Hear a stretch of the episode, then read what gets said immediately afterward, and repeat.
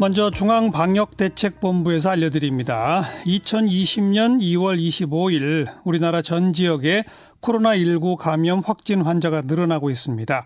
임신부 65세 이상 그리고 당뇨병, 심부전, 만성호흡기 질환, 신부전, 암 환자 등 만성 질환자는 사람이 많이 모이는 장소를 피하고 불가피하게 의료기관 방문이나 외출 시에는 마스크를 착용하시기 바랍니다. 이상 중앙방역대책본부에서 알려드렸습니다. 자, 오늘 또 144명 추가 확진되면서 누적 확진자 977명, 그리고 사망자는 지금 11명입니다. 어, 일단은 대구 경북 지역에 집중돼 있습니다만은 제2, 제3의 대구가 나오지 않게 하려면 어떻게 해야 할까? 이게 이제 가장 큰 관건이죠. 순천향대 서울병원 감염내과의 김태형 교수 연결합니다. 김 교수님, 안녕하세요. 네, 안녕하십니까? 네. 네. 당분간은 이렇게 뭐 100명, 200명 이상의 확진자 증가가 지속될까요? 예, 사실 예측이 참 어려운데 불가피하게 지금 굉장히 많은 수의 지역사회 확산이 시작됐기 때문에 네. 사실 의료진으로서는 하루하루가 이제 고비인데요. 아마 그런 추세는 상당히 좀 지속될 것 같습니다. 네. 특히 그 뭐 대구 신천지 교회 관련해서 어 내가 의심 증상이 있다라고 한 사람들에 대한 조사도 아직 완벽히 다 끝난 게 아닌 거죠? 네, 그런 것 같습니다. 아직은 이제 욕학조사 중인 것 같고요. 예. 이게 이제 뭐 한 일주일 열흘 정도 갈 거라고 생각한 거는 아마 이제 당국이 뭐 이걸 하나의 사건으로 그러니까 중국이나 대구나 신천지 종교든 이런 좀 해결 가능한 하나의 사건으로 보려는 시각을 좀 노출한 것 같습니다. 그렇게 되기를 바라지만 예. 사실은 조금 더 어, 이거는 지역사회 확산이라는 좀 심각한 상황이기 때문에 아마 좀 더 장기적인 대응이 필요할 것 같습니다. 예. 그러니까 희망 학원대는 앞으로 1, 2주 안에 그 고비를 꺾어 가지고 한 4주 안에 진정시킨다가 목표지만 그거는 거의 불가능하다 이렇게 보세요? 네, 사실 쉽지는 않을 것 같습니다. 네. 그러면 앞으로 몇 개월 갈까요? 이야기는 어렵지만 아마 우리가 조속하게 대응을 하고 그러니까 이것이 그래도 결국 시작된 거는 작은 사건에서 시작이 된 거니까요. 네. 국민들이 또 같이 협조해주고 그렇게 된다면 우려했던 상황보다 빨리 종식되는 걸 기대할 수 있을 것입니다. 네. 자, 우선 그 사망자가 11명인데 그 가운데 이제 가장 최근 사망한 그 몽골인 이분은 지금 뭐 당장 보도 나오는 걸로 봐서는 워낙 이 만성 질환을 심하게 앓고 있어서 코로나19 확진이 되긴 했지만 사망 원인은 그 기존 질환 때문인 걸로 봐야 한다 이런 것 같고요. 뭐 이걸 네, 포함한다 하더라도 어떤 11명 중에 무려 7명이 청도 대남병원 관련자들입니다. 이건 뭘 의미하는 겁니까? 예, 사망자들의 이제 공통적인 특성을 보면 그래도 뭐 한 분 이제 변사하셨던 분 빼고는 예. 한 5, 60대 정도, 5, 60대 정도 되는 고령자고 또 이제 이 이제 정, 청도 대남병원이라는 만성 정신질환 이제 병원이죠. 예. 그러니까 항상 재난이 오면은 제일 먼저 피해자가 되는 분들이 좀 이런 안타까운 분들인데 예. 고령에 예. 또 면역도 약하고 또 담배도 많이 피시고 또 집에서 감당하지 못하시는 어떤 위생과 영양의 문제가 있는 분들일 것이라서요. 예. 상당히 어떤 질환들을 가지고 있었던 분들일 가능성이 높다고 생각합니다. 예. 그러니까 어떤 의미로 보면 그 현재 한 천 명 가까운 누적 확진자 가운데 10명, 11명 사망자는 이제 퍼센트로 떼면 1% 정도 아니겠습니까? 네, 아마 우리가 그, 안타깝게도 100명씩 늘어날 때마다 한 명씩의 사망자가 글쎄요. 나올 수 있는 그런 예. 가능성이 있죠. 근데 그 어, 퍼센트 따라주면 1%입니다만 그 가운데 무려 7명이 특정 병원에 장기 입원 환자들이었다 하는 얘기는 조금 더 일반화시켜 보면 사망률을 1%보다는 더 낮출 수 있다는 거 아닐까요?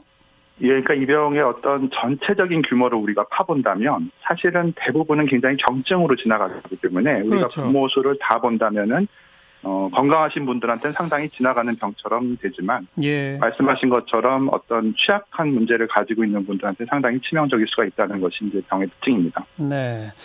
그러니까 조기 발견해서 치료에 들어가면 대부분은 금방 완치될 수 있다. 이런 어떤 믿음을 좀 가져야 할 것 같고요. 네, 그렇습니다. 네. 자, 당장 이제 중요한 건 대구 지역을 어떻게 관리하느냐. 그 다음에는 제2, 제3의 대구가 나오지 않게 하려면 어떻게 하느냐 이건데. 먼저 지금 대구 지역, 뭐 문 대통령이 오늘 직접 대구를 방문해서 뭐 특별 재난 지역 선포만으로 충분치 않다. 또 강력한 조치 취한다 이러는데 어떤 조치들이 필요하다고 보세요? 지금 대구에는? 예, 아마 지금 거의 재난 지역이기 때문에요. 예. 사실 대구에서는 이미 이제 그 심각 단계라는 발령을 내리기 전부터 심각 단계의 대응이 필요했던 상황인 것 같고요. 예. 그다음에 지금 아마 정부에서도 뭐 봉쇄라는 표현을 했는데 이제 이게 출입 통제를 하는 게 아니라 이제 추가적인 확산을 막기 위해서라고 표현을 했다고 하는데요. 예. 이게 이제 쉽게 말하면은 뭐 우리가 보통 장기전을 생각하고 완화 정책을 쓰고 피해 최소화 정책을 쓰자라는 거에 반대말이거든요. 그러니까 예. 대구에 한해서는 이게 단일 사건에서 시작된 이제 문제인 것만큼 규모가 크더라도 이거를 좀 조기에 통제하겠다는 어떤 당국의 의지가 있는 것 같은데요. 예. 어, 사실 말같이 쉽지는 않을 것 같습니다. 왜냐하면 굉장히 이제 이 상황에서 의료 전달 체계가 지금 붕괴되고 있거든요. 그러니까 예. 지금 병원들이 막 폐쇄되고 있고 이런 상황이기 때문에 예. 이 지역에는 상당한 자원의 수혈이 불가피하게 필요할 것이라고 생각합니다. 자원 수혈이요?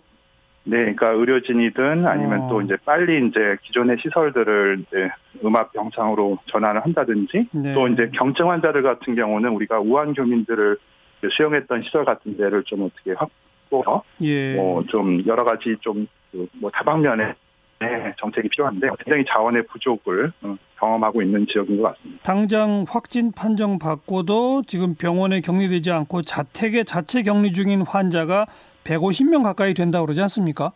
네네. 이거 어떻게 해야 합니까, 그렇다면? 예, 그래서 사실은 여기서는 이제 이쪽에서는 우리가 좀 더 장기전으로 그러니까 피해를 최소화시키는 전략이 여기서는 필요한 건데요. 예. 를 들면 좀 더 아까 말씀하셨던 드렸던 것 같은 사망 위험이 있는 사람들은 좀더 어, 이제 자원이 되는 시설 내 큰 병원에서 치료를 하고요. 예. 그 다음에 대부분의 경증 환자나 접촉자나 이런 분들 같은 경우는 조금 더 여러 가지 시설들을 이제 지역사회가 좀 확보해야 될 것 같습니다. 아마 네. 메르스 때부터 사실 이런 요청들을 많이 했었는데요. 예. 그리고 아마 좀 아직도 좀 아쉬운 점이라고 할 수 있겠습니다. 그러니까 뭐 음압병상은 중증 환자 위주로 가고 경증 네. 환자는 다인실에서 치료받아도 사실상 치료 효과에는 큰 차이가 없다는 거 아닌가요? 그렇지는 않습니다. 아직까지 아. 지침은 경증이라도 다 국가 격리 병상에서 음압시설이 된 데서 보게 돼 있고요. 그렇지만 이제 그 선을 넘어가면 지금 우리나라가 가지고 있는 음압 병상이 아마 천 개 정도 될 텐데요. 예, 벌써 예. 내일 모레면 이제 그 숫자가 넘어가지 않습니까? 그러니까 예. 아마 이제 차선에 뭐 코호트 격리라든지 이런 좀 집단으로 말씀하신 것처럼 그런 그 차선의 어떤 병, 시설도 갖춰야 될 거라고 생각합니다. 특정 병원을 통째로 격리시키든지 특정 병원의 네. 특정 층을 통째로 뭐이저 확진자들로 채우다든지 뭐 이런 식의 말이죠. 예, 그 뭐 차선 책에서는 그렇게 해야 될 수 있습니다. 네. 아직은 네. 뭐 우리가 조금 더 원칙적인 대응을 해야 될 것 같습니다. 네. 정부도 지금 대구 경북 지역에 뭐 역학조사 요원을 비롯해서 의료진, 뭐 군의관 등등 대거 파견하고도 자원도 받고 있다고 하니까 어 하지만 지금 이 정도 가지고는 아직 부족하다 이 말인 거죠. 네, 아마 조금 더 장기적으로 대비를 해야 되고 또 이제 대구뿐만 아니라 사실은 더큰 문제는 이제 이 정도 규모의 큰 대, 대형 도시에서도 또 똑같은 일이 있을 수가 있거든요. 그러니까 예. 미리 이제 어, 모든 지역 단체가 어, 준비를 해야 되는 그런 상황이 되겠습니다. 이제 바로 다음 질문이 그건데요. 제2, 제3의 네. 대구가 생기지 않게 다른 지역들은 지금 어떤 조치들을 제일 급선무로 해야 합니까? 그러니까 이게 어 저희도 초반에 이것이 중국에서 넘어온 그런 유입된 질환이다. 그래서 그 선을 넘지 않을 것이다라고 이제 또 경증이다 이렇게 난심을 했던 부분이 있었는데 예. 벌써 이 바이러스가 상당히 선을 넘어가고 있거든요. 그래서 예. 예를 들면 각 지역 사회마다 이제 보건소가 중심이 돼야 됩니다. 그러니까 왜냐하면 국가가 이제 소유하고 있는 의료 시설들이 이제 충분히 경증 환자를 검진할 수 있는 다량의 환자를 검진할 수 있는 시설을 갖추고 예. 네, 말씀드린 것처럼 국가 격리 병상을 확보하고 이런 것들이 돼야 됩니다. 사실 국가에서는 이제 국가격리병상을 직접 소유하거나 개인 병원들한테 이제 위탁을 했었는데요. 예. 그게 추가 지원 없이 지정이 계속됐습니다. 저희 병원도 한 십몇 년 전에 뭐 지원 받은 그 금액이 있었는데 어. 한 번도 이제 추가 지원 없이 계속 이제 그 유지 보수는 자기 돈으로 이제 예. 하고 있었거든요. 예, 그런 예. 것들은 좀 더 이제 보완이 필요할 것 같습니다. 예. 보건소가 중심이 돼서 조기 진단할 수 있는 시스템부터 확실히 갖춰라. 그게 첫 번째네요.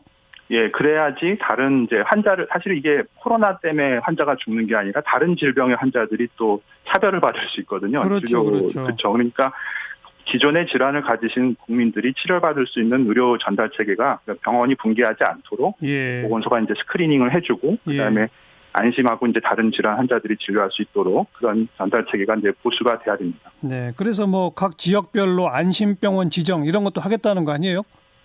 예, 근데 아마 현실적으로는 메르스 때보다는 좀 쉽지는 않을 것 같습니다. 메르스 때는 우리가 이제 주로 병원이 문제가 됐기 때문에 그런 병원들을 중심으로 네. 우리가 안심병원을 이제 운영을 했었는데요. 예, 예. 하지만 이거는 훨씬 더 무서운 전파력을 갖고 있기 때문에 거의 모든 예 거의 모든 병원이 필연적으로 확진자가 발생하고 이럴 수 있는 가능성이 있습니다. 예. 그리고 지금 WHO는 아직 대유행은 아니다라고 하고 있습니다만 사실상 대유행 국면에 간 거 아닌가요? 교수님 어떻게 보세요? 예, WHO는 항상 보수적이기 때문에 전체 대륙에 어떤 의미 있는 전파가 있을 때 이제 대유행을 선포하고 그렇지 않을 경우에는 사실은 메르스 같은 경우도 그냥 지금 같은 수준으로 어떤 전, 전 세계적인 보건 위기다 이 정도로만 하고 있는데요. 예. 그렇지만 이 바이러스가 경험을 해보니까 상당히 우리의 어떤 행, 우리 메르스 같은 거는 조금 우리의 대응 능력에 따라서 통제가 됐었던 거라서 인재라고 봤던 측면이 많았는데요. 예, 예. 이 바이러스는 상당히 그 바이러스 자체가 상당히 경증에서 전파되는 어떤 지역사회로 굉장히 확산되기가 쉬운 그런 어떤 자연재해적 성격을 많이 가지고 있습니다. 그렇기 예, 때문에 예. 결국은 그리고 또 이제 중국도 보면은 우한이라든지 이런 데가 그렇게 의료 자원이 뭐 부족한 지역이라고 보지는 않거든요. 우리보다는 예. 좀 떨어져 있더라도 예. 그렇기 때문에 아마 시간 차를 두고 유럽이나 미국에서도 지금 우리가 당하고 있는 것 같은 유사한 일들이 있을 가능성이 상당히 높다고 봅니다. 어. 그러다가 전 세계적 대유행 거의 뭐 토착화 이렇게 되는 거 아닐까요? 예, 이제 그렇게 되지 않도록 아마 세계가 노력을 해야 되고요. 아마 희망하기는 저희도 이제 그 보건을 담당하는 사람으로서는 올해 안에 끝내고 없애버리는 바이러스가 되기를 희망하고 있습니다. 네. 그러자면 이제 약이 중요해질 텐데 정부가 뭐 일본에서 최근에 투약을 시작한 그 아비간이라고 하는 약 수입 특례 방안 검토한다고 했는데 이 아비간이라는 약이 어떤 약입니까? 네, 아마 일본에서 개발한 이제 파비피라비어라는 성분명의 약인데요. 이제 이게 원래 기존에 이제 렘시 렘데시비어라는 그 약과 함께 보통 에볼라 바이러스 치료제 또 이제 이제 승인되고 이제 사용됐던 승인된 건 아니지만 이제 연구됐던 약들이고요. 예. 그래서 이제 조금 이런 종류의 희귀 바이러스 질환에 대해서 이제 그 실험적으로 동물한테 효, 효과가 있었다 뭐 이런 식으로 이제 알려진 약입니다. 아직까지는 예. 저희도 써본 적이 없는 약이고 어. 그렇지만 이제 환자가 많아질수록 지금 기존에 쓰는 약과 함께 좀 다양한 치료에 그쓸 수 있는 약이 없고 못 쓰는 약이 그러니까 예. 아마 조금 다양한 약이 예, 빨리 여러 가지 규제를 뚫고 들어와서 음, 사용할 수 있게 하는 것은 도움이 된다고 생각합니다. 일본에서는 이 약을 좀 계속 써왔던 모양이죠. 글쎄 정확한 건 아직 모르겠습니다. 거기도 환자가 그렇게 많은 건 아니기 때문에 아마 사용 사례가 많지는 않았을 거라고 생각합니다. 음, 알겠습니다. 정부한테 마지막으로 좀 이거는 꼭 보완해야 한다. 어, 말씀하실 게 있다면요. 예, 뭐 다 말씀드렸습니다만 이제 국가가 그 항상 이런 일이 생기면은 이제 우왕좌왕하게 되는데 네. 분명히 이제 어떤 컨트롤 타워가 지역의 어떤 자치단체, 보건소라든지 이런 데가 어 아주 튼튼한 그런 그 컨트롤 타워 역할을 해서 우리 의료기관들이 안심하고 진료할 수 있게끔 좀 역할을 해주시는 게 중요하겠고요. 그다음에 예. 지금 국민들한테는 조금 더 이게 그 그래도 의료진은 상당히 재앙 전쟁 상황이지만 일반 국민들한테는 다수의 국민들한테 굉장히 어, 위험한 존재는 아니거든요. 예. 90%의 국민들한테는 그저 한 몇 주 동안 조금 활동을 자제하면서 음. 또 이제 아프신 분들이 뭐 병가를 이제 쓴다든지 이렇게 하면서 조금 네. 어, 인내를 하면 네. 극복을 할 수 있을 것이라고 기대합니다. 네. 몇 주 동안은 활동 자제하고 증상이 좀 나타나면 그냥 그 회사나 학교에 알리고 쉬어라 이런 말씀이잖아요. 그렇습니다. 네. 네. 여기까지 고맙습니다. 감사합니다. 순천향대학교 서울병원 감염내과 김태형 교수였습니다.